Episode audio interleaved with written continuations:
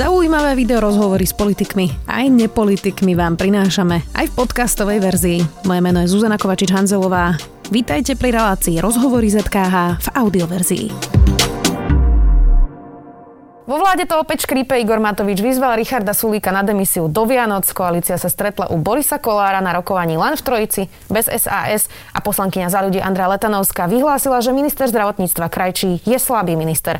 Ľudia postupne nedôverujú vláde ani premiérovi, spoločnosť je polarizovaná a lockdown vlastne nie je žiadnym lockdownom. Viac už so sociologom Michalom Vašečkom, vítajte.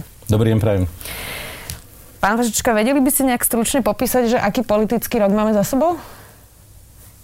No ja hlavne rozmýšľam, že prečo ste si ma zavolali na posledný rozhovor tento rok, lebo uh, nechcem vlastne šíriť pred Vianocami žiadnu skepsu, ktoré je v uliciach dosť. Myslím, že e, všetci zažívame to isté, všetci žijeme v tej istej krajine a nemôžeme sa tomu vyhnúť. A mne niekedy ľudia hovoria, že som príliš apokalyptický. A ja si to nemyslím, pretože ja sa viem tešiť z mnohých vecí vo svojom okolí Akurát vidím trendy e, a tie trendy sa snažím hodnotiť celé roky. No a trendy ako na Slovensku, tak aj by som povedal v celom svete, to, čo voláme západná civilizácia, e, nie sú úplne teda najlepšie v porovnaní s tým, čo sme žili povedzme ešte pred 5, možno 7 rokmi. V akom zmysle? Uh, no, jednoducho smerujeme k nejakému, nejakému bodu, ktorý, kde veci sa stanú buď neriešiteľnými, alebo riešiteľnými v, v situáciách, kedy to už bude veľmi veľa stáť. E, deje sa to v situácii, kedy máme hypertrofovanú elitu, všade v západnej civilizácii. E, tých elitných pozícií je málo, ale tých, čo si myslia, že by mali sedieť v tých elitných pozíciách veľa. Veľmi je ohrozená pozícia strednej vrstvy. Hej, a navyše veľmi rastú naše ašpirácie nielen na náš kvalitný život, ale aj na to, ako má byť riadená politika. To znamená, rastú ašpirácie naše vízie toho vlastne, kto nás má riadiť. To, čo stačilo pred 20 rokmi, dnes proste nestačí. No a do toho práve tá pandémia priniesla poznanie, že, a to je vlastne o roku 2020, že my sme vedeli, že v parlamente sedia nekompetentní ľudia. My sme vedeli, že na ministerstve zdravotníctva sedia ľudia, ktorí by možno aj mali byť vymenení. Ale teraz sa to obnažilo, teraz to vidia vlastne aj tí tzv. obyčajní ľudia, teda myslím tým ľudí, ktorí nesledujú politiku každý deň a nemajú tú potrebu. Uh, jednoducho pandémia jednak zviditeľnila niektoré trendy alebo prehlbila a všetci ich zrazu začíname vidieť a to bude, to bude problém. Ja to poviem, keď chcete apokalypticky, teraz sa usmievam, v minul- a teraz úplne vážne, v minulosti, keď sa ľudstvo dostávalo do tej situácii, v ktorej sme teraz, tak väčšinou prichádzali buď revolúcie alebo vojny. To si, naozaj sa to dá vysledovať môžete ísť naspäť v storočiach. Teraz to neprichádza. Neprichádza to kvôli globalizácii, neprichádza to kvôli tomu, že naučili sme sa utlmovať tieto procesy. A to je dobré. Samozrejme, ja tu nevolám potom, aby boli nepokoje, ale problém je, že to má zásadný vplyv na našu, e, na našu psychiku, na naše duševné zdravie a to nesmierne trpí. My, my sme inak spolu mali rozhovory, myslím, že aj minulý rok, takto ku koncu roka, ale aj pred voľbami. A vtedy sme sa rozprávali o tom, že či Igor Matovič vyrastie vo funkcii premiéra. E, tak poďme to zhodnotiť teda už nie po mesiaci, nie po 100 dňoch, ale už je to teda od marca 9 e, alebo 10 mesiacov, čo je teda premiérom. Je pravda, že je premiérom v ťažkej kríze, kríze ale teda vyrastol s funkciou? Ja som sa veľmi bál, že príde na toto. Ja som totiž to mimoriadne unavený z toho, že mám odpovedať na otázky, ktoré sa týkajú premiéra, pretože nič sa nemení, uh, nič sa nenaučil a nič nepochopil. A, uh, takže nie, nevyrastol. Uh, to v podstate divadlo, ktoré zahral pred voľbami tesne, kedy ukazoval takú štátnickú tvár, tak to sa veľmi nezreprodukovalo. A ten fenomén, že niekto, kto vlastne má ústavnú väčšinu, kto má obrovskú podporu verejnosti v tom, že treba vyčistiť Augiášov chliev, že treba na, nastaviť e, to tzv. slušné Slovensko, tak to, že on po pár mesiacoch stráca polovicu zo svojich voličov, že sa stáva jedným z najneobľúbenejších politikov v krajine, to nie je iba výsledok pandémie. E, to je, to je proste obraz človeka, ktorý nedorástol na svoju funkciu a tak, ako sme hovorili pred mesiacmi, pozícia premiéra je ďaleko, ďaleko za horizontom, na ktorý, na ktorý on by mal siahať. A dnes to vidia aj ľudia, ktorí sa politikou bežne nezaoberajú. Vy ste povedali um, nedávno, že si myslíte, že o rok už premiérom nebude. To si stále teda myslíte? Ja myslím, že politicky neprežije rok 2021. Neviem, ako k tomu príde, lebo tak ja tu nemám nejakú veštiacu gulu. Ešte pred, e, no, povedzme, dvomi, tromi mesiacmi som bol presvedčený, že v nejakej podobe tá, aj tá vládna koalícia prežije a o to, ani o tom už si nie som presvedčený. Nie som presvedčený. Uh, ten tlak na výmenu pre premiéra bude veľký v roku 2021 a je iba otázka, že či to povedie k predčasným voľbám, ktoré by mohli byť v tejto situácii veľmi nebezpečné a teda či si to niekto, teda ako sa po slovensky nespisovne hovorí, či si to lajsne. Či do toho pôjde v situácii, ktorá môže priniesť e, skutočne rôzne politické sily posilnených populistov v parlamente alebo dokonca e, rôzne radikálne sily. Mohlo by to byť veľmi nebezpečné, ale áno, momentálne podľa mňa sa ne, už, už je na stole aj tento variant o ktorom ešte pred tromi mesiacmi by som hovoril, že je takmer vylúčený. Keby sme ale nehovorili o páde vlády, ale prípadnej rekonštrukcii, ak hovoríte, že bude teda tlak na výmenu premiéra, um, existuje spôsob, ako uh, zrekonštruovať uh, vládu, kde má väčšinu strana Olano, ktorá je postavená na Igorovi Matovičovi, má stále len nejakých 49 alebo 50 členov. Opäť mali snem, na ktorom sme nikto neboli, nevieme, ako prebiehal, ani ako vyzeral, nemajú žiadnu členskú základňu. Čiže za koho, keď tak by sa to zrekonštruovalo vlastne, keby to nebol Igor Matovič? To, to teraz špekulujeme samozrejme. E, Olano nie je štandardnou politickou stranou, preto zrazu akékoľvek úvahy o politike vlastne nám uchádzajú medzi prstami. Samozrejme, že si viem predstaviť, že by mohol byť vymenený za niekoho, kto by aj vedel mať podporu verejnosti. E, keď špekulujete, no tak samozrejme, že pán Heger alebo pán Nať by boli ďaleko priateľnejšími kandidátmi. Ale znovu, Olano vlastne svojou štruktúrou nemá k tomu, ako prispieť, čiže ten tlak e, bude skôr zvonku. No a tlak podľa mňa zo strany SAS bude prichádzať čoraz, čoraz silnejší o, o to viac, že sú veľmi posilnení vo svojom sebavedomí, dosiahli méty, kde boli možno pri svojom založení. Áno, 16% to je niečo, čo, na čo oni e, zvyknutí neboli. A je tiež pravda, že keby som bol v úlohe šéfa Sasky, tak by som si veľmi dobre uvedomoval, že už veľmi cez 16% to nepôjde. Hmm. Tá, to, je, to je približne ich strop. Ako rozumiete tomu, ako sa správa SAS vo vlastnej vláde? Igor Matovič im často vyčíta, že sa správajú ako opozícia vo vlastnej koalícii. Teraz mali ešte aj billboardy a je tri roky pred voľbami vo vlastnej koalícii. Nie je to čudné? Je to čudné a ja, ja sa usmievam, si to nevidie cez to rúško, ja sa usmievam, pretože tá nervozita Igora Matoviča je svojím spôsobom pochopiteľná a aj keď reaguje úplne neadekvátne, ako ľudský mu rozumiem, že má tam e, ministra, ktorý nie veľmi spolupracuje a v podstate pomerne perfídne čaká na, Igor, na Igorové chyby a tie prichádzajú.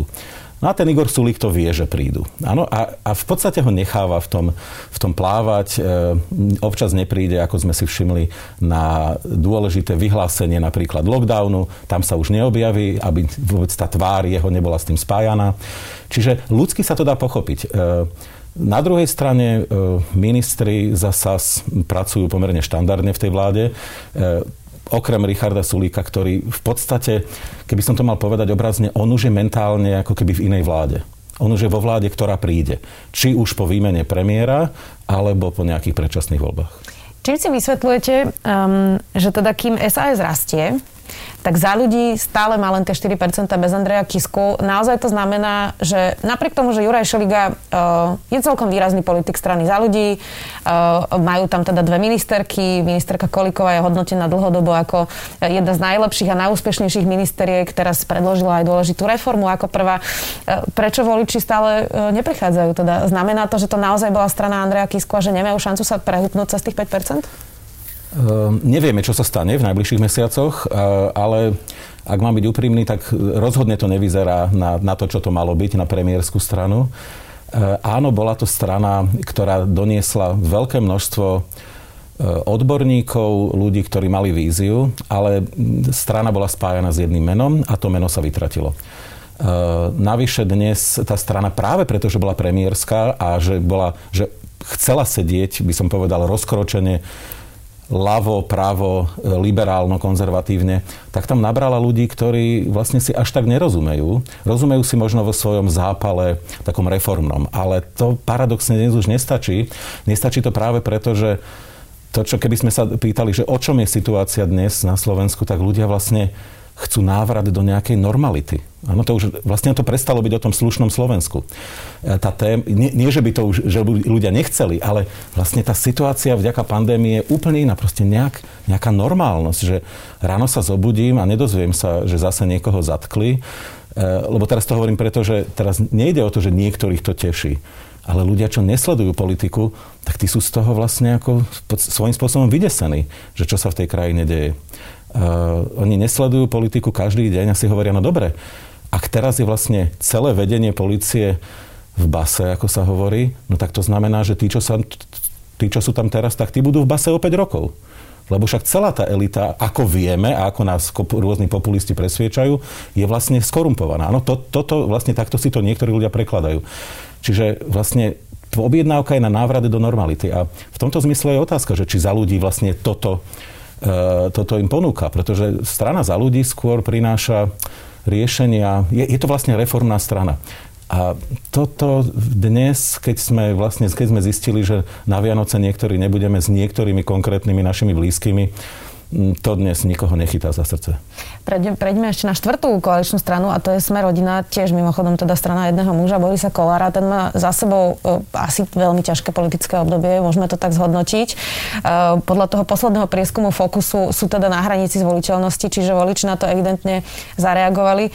Myslíte si, že sa ešte dokáže z tohto Boris Kolár pozviechať? Uh, lebo na také veci ako papalašizmus a zdravotné sestry a ich výpovede už akokoľvek to bolo, lebo z rôznych stran chodia rôzne informácie, na to sú voliči citliví. Áno, máte pravdu. E, viacerí sme čakali na to, že čo to bude, čo odštartuje potenciálny pád tejto strany, e, pretože doteraz sa darilo. Zase tiež treba povedať, že Smerodina sa v skutočnosti mimoriadne darí, keď odhliadneme od toho, že padajú preferenčne e, dosiahli veci, o ktorých iní mohli iba snívať. Bez akejkoľvek diskusie zmena v ústave, kde bol prepašovaný prílepok o dôchodkoch. No, to sa nepodarí len tak hoci komu. Takže vlastne politicky sú celkom úspešní. Ale je to podobne ako pri SNS e, v minulosti škandál za škandálom a mnohí čakali, koľkokrát rôzni sociológovia, politológovia sa vyjadrovali, že toto bude znamenať už pád tej strany. Nie. Muselo prísť božka, boskávanie výložiek e, a titul kapitán a odvtedy sa to už prakticky nedalo zastaviť. A toto isté zrejme e, nastane, predpokladám, u, u pána Kolára, že proste tak dlho sa chodilo s krčahom po vodu, až sa rozbil. A to rozbitie, to bol ten viditeľný papalašizmus napríklad v nemocnici. Keby si to odpustil, tak nepochybne tá situácia s nimi nebude až taká tragická. Keď to časovo porovnáme, tak kým sa Andrej Danko vo vláde dostal k výložkám ako kapitánovi, to bolo dlhšie obdobie ako týchto pár mesiacov, čiže je to rýchlejšia trajektória ako tá SMS? Je, je to rýchlejšia trajektória, ale teraz to má dve dimenzie. Je, jednak e, je pravda, že mnohí z týchto politi- nových politických líderov si veľmi nedávali pozor na to, akým spôsobom presadzujú e, rôzne témy, rôzne reformy. E, všimnime si, že v niektorých prípadoch sa vlastne aj, nie že nechcem povedať obchádzal zákon, ale minimálne nebolo to slušné. Ako napríklad ten prílepok e, k zmene ústavy je to minimálne neštandardné a neslušné. Áno, lebo nebola o tom žiadna diskusia. Je to síce v súlade so zákonom, no ale to niekedy nestačí. Čiže e, taká tá bezostyšnosť istá, tu ľudia vlastne ocenili. E, táto vládna koalícia sa evidentne ponáhľala, aby urobila tie zmeny veľmi rýchlo. A potom je tam druhá dimenzia pandémia nesmierne urýchlila niektoré procesy. To, čo za iných okolností by išlo celé roky, sa stalo v priebehu doslova dvoch, troch mesiacov. Čiže to nevidíme len na správaní sa politikov a reakciách voličov. Vidíme to na tom, že učitelia a učiteľky zrazu museli prejsť na e, dištančné vzdelávanie. Však k tomu sme spe, e, nejakým spôsobom smerovali. Ano? Tie princípy, ako to robiť, boli známe. Ale ono by to prišlo možno niekedy o 5-7 rokov, tá schopnosť, ano, prispôsobenie sa. Na trhu práce nastali zmeny, o ktorých vlastne už diskutujeme, diskutujeme veľa. Začali sa vyprázdňovať niektoré kancelárske budovy. Firmy zistili, že vlastne dá sa ušetriť v čase krízy a pochopili tú krízu ako šancu. Preto tá ekonomika vlastne neklesá, lebo mnohí pochopili, že v konečnom dôsledku nebudú úspešní tí najšikovnejší, najinteligentnejší, najvzdelanejší, ba dokonca ani tí najpripravenejší, ale že úspešní budú tí, ktorí sa veľmi rýchlo prispôsobia. Áno, to je vlastne ako evolučné, doslova taká, taký ten vulgárny darvinizmus v praxi. Treba sa rýchlo prispôsobiť. A v tomto zmysle ja vidím aj to prispôsobenie sa voličov. Že veľmi rýchlo sa prispôsobili situácii, povedali si, OK, tak toto je neakceptovateľné, poďme rýchlo ďalej. Čiže tlak na politické elity sa bude znásobovať. To, čo sme videli kedysi za 2, za 3 roky, teraz prišlo k tomu za pol roka. Pozrime sa ešte do opozície Smer a hlas SD. To sú dve strany, teda, ktoré, e, ak necháme Kotlebovcov bokom, e, sú signifikantné. Robert Fico vyzerá, že chytil druhý dých, každý deň má tlačovky, robí takú tú poctivú opozičnú prácu, keď to tak e, nazvem, ale stále sa pohybuje okolo tých svojich 8-9%. Peter Pellegrini a jeho hlas 20 a viac. Má teda zatiaľ najviac preferencií zo všetkých. Zatkli mu, teda zatkli, ešte nezatkli, obvinili mu e, jeho člena, ktorého ale nezvolili do predsedníctva Petra Žigu. Môže toto ešte nejakým spôsobom zatriasť tou stranou, zatiaľ sa k tomu veľmi nevyjadrovali, e, nekomentovali to. Peter Žiga dnes bol teda vypovedať na policii. E, môže toto ešte nejakým spôsobom zatriasť dôverou voličov? Mm, nevieme, môže. Teraz, teraz samozrejme ja tie čísla pred sebou nemám, aby som to, to budeme vedieť povedať o mesiac. E, tam je ale asi dôležitejšie niečo iné. E, líder e, vlastne opozície, hlas SD, a strana, ktorá, teda môžeme o nej hovoriť kľudne ako smere s ľudskou tvárou, pretože v tomto zmysle, keď vidíme Roberta Fica, tak on sa nejako dramaticky nezmenil, kdežto Peter Pellegrini ponúka takú tú ľúbivú tvár, ale za ňou vlastne zostávajú tie isté obsahy. Tak tento, tento budúci e, líder opozície má vlastne dve možnosti v globále. Buď e, po prípadných voľbách, predčasných alebo regulérnych, ak by bol v tej pozícii lídra, bude sa snažiť vytvoriť vládnu koalíciu e, s Robertom Ficom a prípadne s ďalším, zrejme pomerne neštandardným subjektom a dostane sa Slovensko naspäť do, do situácie, v ktorej bolo, aj keď možno na prvý pohľad to bude mať také priateľnejšie dimenzie alebo prekročí tieň a e, bude sa snažiť vyrobiť to, čo sme konec koncov videli v minulosti pri spojení Smer a Most, ale trošku v inej podobe už, e, napríklad spojenectvom Hlas a SAS. To sa dnes nedá vylúčiť. Ano, to, na prvý pohľad to znie úplne šialené a mnohí ľudia, ktorí to pozerajú, si povedia, no ale to je nemožné, aby hlas a SAS išli spolu do, do vlády. Ale pozor, ak by to boli dve najväčšie politické strany, tak e, oni, pre nich by mohla byť vízia e, stabilizácie spoločenského života, politického a hlavne ekonomického veľkou výzvou, a teoreticky za istých okolností by vlastne potrebovali už iba jedného. A to by mohol byť nejaký, nejaký doplnkový subjekt a teraz strieľam e, za ľudí, progresívne Slovensko, nevieme. A, tá, takže ono je to v podstate dnes veľ, všetko veľmi otvorené, ale e, čo všetko sa stane, to... Lebo áno, pán Žiga nemusí byť posledný. Áno, hovorím to s úsmevom a vôbec im to neprajem, e, pretože opako, opakujem, pokiaľ politická elita bude demaskovaná v očiach obyčajných ľudí tým spôsobom, že všetci sú skorumpovaní, tak nezabúdajme, populisti budú ešte úspešnejší. Pretože čo hovoria populisti ľuďom? Existuje, existujú milióny obyčajných ľudí, takých ako vy, a potom je malá, e, skorumpovaná, krutá elita, ktorá vám klame do tvári a užíva si svoj krásny život a svoje jachty niekde v Chorvátsku zaparkované. E, no a vlastne, keď to ľudia uvidia, si povedia, no aha, tí populisti asi trošku majú pravdu. Je politickou výťazkou tohto roka Zuzana Čaputová? E, jednoznačne. Áno, musím povedať, že Zuzana Čaputová dorastla do, do tej e, úlohy, roli prezidenta, prezidentky, e, ktorý e, má, jeho úloho, jej úlohou by malo byť e, ukludňovať situáciu, byť nielen lídrom, ale aj mor, morálnou autoritou a niekým, kto je, sa tak vznáša, by som povedal, nad vodami tej obyčajnej politiky a je zábezpekou takým tým posledným momentom, ktorý ešte zachytáva tu všetko to šialenstvo v politike a snaží sa to ukludniť. A niekedy aj prehovorí v časoch krízy tej exekutíve do toho a povie, tak to nie. Presne to vlastne od nej ľudia očakávajú. A ona sa toho zhostila, musím povedať, e, vo veľkom štýle. E, a toho, čo sme sa niektorí obávali, keď nastúpila e, do tej funkcie, že nebude mať snahu práve pre jej nejaké by som povedal, osobnostné charakteristiky, že nebude mať snahu ísť do konfliktov, tak to sa ukázalo, že, že sa nepotvrdilo. Išla do tých možno nie konfliktov, sporov, keď už to považovala za naprosto nevyhnutné. Ale aj, aj v tých konfliktoch sa nesprávala tak, aby, aby zničila vzájomnú dôveru, lebo do tých konfliktov bohužiaľ treba niekedy ísť. Keď je situácia neakceptovateľná, tak niekto obrazne povedané musí buchnúť po stole, ale ona to urobila takým delikátnym spôsobom vždy. Ona má jednoduchšiu situáciu v tom, že nemá exekutívnu funkciu, že má teda reprezentatívnu funkciu. E, má to ale našľapnuté teda do exekutívy, do, do, do politiky, keď sa, ja viem, že je to ešte ďaleko, ale, ale e, naznačuje to, že bude to obľúbená politička, ktorá možno prelomí to Andrejové Kiskové prejdenie do politiky neúspešné na úspešné? E, pri, priznám sa, zatiaľ to tak nevidím. E, ja, viem, kam, ja presne viem, kam mierite a ono to zvádza.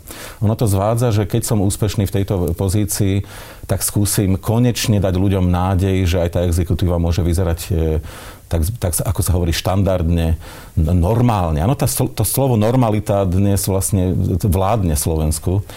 E, ja si nemyslím, že by bola až tak úspešná v tej exekutíve, ale, ale to vlastne ukážu ešte ďalšie, ďalšie roky, ktoré bude sedieť v kresle prezidentky, pretože na nej bude veľmi veľa závisieť teraz, keď e, tá vládna koalícia sa môže dostať do vážnych sporov, môže prísť predčasným voľbám, jej pozícia bude úplne kľúčová.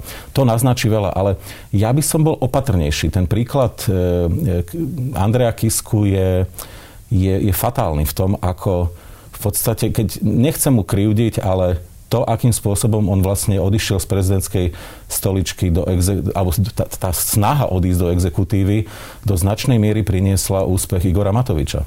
E, keď niekto by povedal, že za úspech Igora Matoviča čiastočne môže aj Andrej Kiska, tak asi by mal pravdu. Záverečná otázka. Um, čo bolo také pozitívne v tej politike v roku 2020? Skúste niečo také vypichnúť, aby sme tu neboli tí anieli apokalipsy, ale teda povedali sme aj niečo, čo, e, čo pandémia vlastne zlepšila na politike, alebo čo možno ukázala, že, že je fungujúce, dobré, nie, nie, niečo jednoducho, z čoho by sme sa mohli tešiť. No to ste ma, to ste ma, touto otázkou ste ma zaskočili. Uh... No, pandé, pandémia ukázala rozhodne to, že, že kríza je šancou a na tej, by som povedal, vládnej úrovni tam moc nevidím e, nejaké pozitívne príklady. Ukázalo sa mimochodom, že ten, kto je pripravený na tú pozíciu, tak môže veľmi rýchlo robiť reformy, môže meniť situáciu. Dnes sa tu veľa skloňuje meno e, pani Kolíková No ale to je celé o tom, že ona tie reformy mala pripravené. Ako sa hovorí v šuflíku, vedela, čo chce robiť a od prvého dňa naprosto systematicky začala šlapať. Ostatní sa v tých funkciách hľadajú. Ja nepochybujem o tom, že o, o rok už to bude celkom dobre na mnohých ministerstvách, ale to je málo. Proste tie, tie naše, naše občianské požiadavky rastú. Uh, ale ľudia v skutočnosti zareagovali veľmi promptne. Ja, ja teda musím povedať, že uh, tak ako Slováci sú veľmi improvizačne schopní, tak tá pandémia ukázala, že, že táto krajina proste vie prežiť napriek ako veľmi problematickým rozhodnutiam vlády, nekonzistentným rozhodnutiam vlády, odporujúcim si. A, a tí ľudia vlastne žijú cel, stále to, duševné zdravie je poznačené, ale stále žijú pomerne v pohode. Slovenská ekonomika klesla menej, ako, ako ktokoľvek čakal. Nezamestnanosť sa zvý, zvýšila ďaleko menej, ako sme čakali. Čiže vlastne tá, tá pandémia v skutočnosti nás zasiahla skôr v tom zmysle, že, že sme sa tak ako, že máme pocit, že sa zošalieme, áno, ale, ale ešte stále držíme. Krajina vlastne nie je vôbec v takom zlom stave zatiaľ, ako by to naznačovalo, by som povedal, to divadlo, ktoré to sprevádza. Napriek alebo vďaka politikom? Napriek, napriek politikom. Nie, musím, musím zopakovať, že to, čo sa deje na politickej scéne, to neodzrkadluje to, čo, ako ten potenciál, ktorý v tej krajine drieme. A teraz vlastne toto je otázka do budúcna. Ako ten potenciál pretaviť do toho, aby sa Slovensku zase začalo dariť? Veď si spomeňme, v 89. tie vízie boli o e, západnom, prosperujúcom, slobodnom Slovensku. Áno, to, každý nech si dosadí to, čo, na, na čo práve vtedy myslel. E, potom to bolo e, po Mečiarovej stagnácii nejaká snaha urobiť toho ekonomického tigra. Do značnej miery sa to podarilo. Teraz sme mali 3 roky, žijeme z vízie slušného Slovenska, aby sa tu naozaj dalo dobre žiť, aby to bola príjemná krajina. No a teraz sa vlastne dostávame ako k tej normalite, áno, že vlastne už zostalo iba, že však skúsme žiť normálne.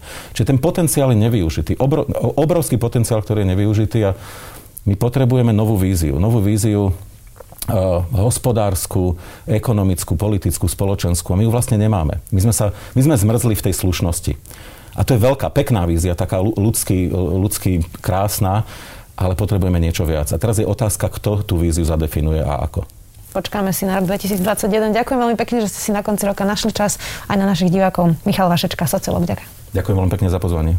A pekné sviatky všetkým. Počúvali ste podcastovú verziu relácie Rozhovory ZKH. Už tradične nás nájdete na streamovacích službách, vo vašich domácich asistentoch, na Sme.sk, v sekcii Sme video a samozrejme aj na našom YouTube kanáli Denníka Sme. Ďakujeme.